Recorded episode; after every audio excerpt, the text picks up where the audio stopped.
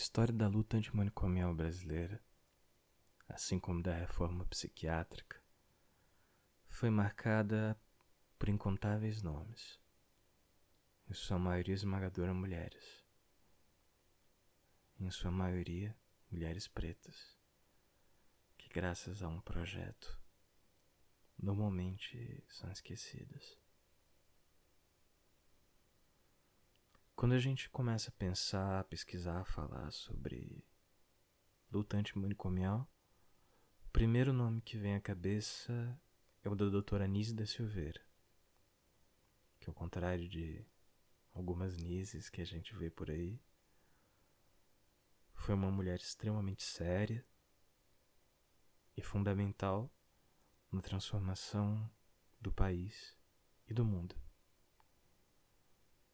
Caso você não saiba da história do Anísio da Silveira ou queira saber mais mesmo, sugiro que assista ao filme Nise, No Coração da Loucura. A Nise é interpretada pela Scarlett Johansson, sacanagem, é pela Glória Pires. Você pode ver o filme no Netflix ou por meios pouco escusos. A grande questão é que apesar disso tudo, uma mulher tão importante quanto Nise normalmente é deixada de lado. A mulher que foi uma das primeiras formadas em assistência social no Brasil, uma das primeiras mulheres negras com curso superior no país, uma das primeiras mulheres negras com mais de um curso superior e especialização normalmente é esquecida. E mesmo no filme sobre a vida de sua melhor amiga, é colocada um, em uma posição de coadjuvante. Nascida Ivone Lara da Costa, Ivone com Y ainda, ela entrou para a faculdade de enfermagem da Unirio aos 17 anos, onde só saiu enfermeira. Aos 21 anos, ela prestou concurso público para o Ministério da Saúde e, aos 25, foi contratada pelo Instituto de Psiquiatria do Engenho de Dentro, que foi onde ela conheceu sua melhor amiga, Nise. As duas transformaram a psiquiatria brasileira e mundial de uma maneira que até então só era, em partes, teorizada e durante mais de três décadas, Ivone atua na colônia Juliano Moreira com pacientes institucionalizados que tinham e não tinham questões de saúde mental.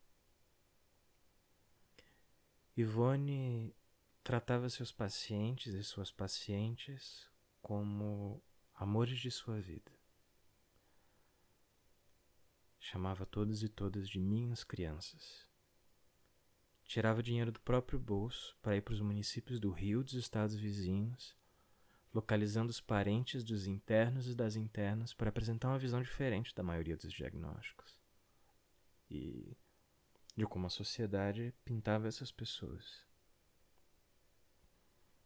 Da mesma maneira que Nise transformou a maneira como o mundo enxergava e infelizmente ainda enxerga, manicômio e todos os problemas de saúde mental e a marginalização dessas pessoas, Ivone também transformou, além de ter transformado e sido transformada pela sua amiga. Ela trouxe novas formas de terapia musical para os pacientes, no engenho de dentro, e graças aos seus contatos, mesmo na favela, conseguia patrocínio para instrumentos e de pintura, instrumentos musicais, o que acabou se tornando uma oficina renomada no mundo inteiro e que deu origem a uma loucura suburbana, bloco de carnaval que existe até hoje. Ivone cantava para seus pacientes, ninava, chorava suas dores sorria junto com eles e com elas, sangrava, suava. E apesar dessa ser a primeira paixão de Vone, suas crianças, havia uma segunda paixão.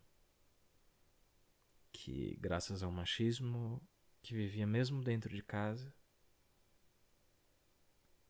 ela não podia dar atenção até certo ponto. Foi em 1977, muito tempo depois, que Ivone se aposentou da sua carreira de enfermagem e de assistência social e passou a se dedicar ao seu segundo amor. E foi aí que adotou o apelido que ganhou dentro de Juliano Moreira, o de Dona Ivone Lara.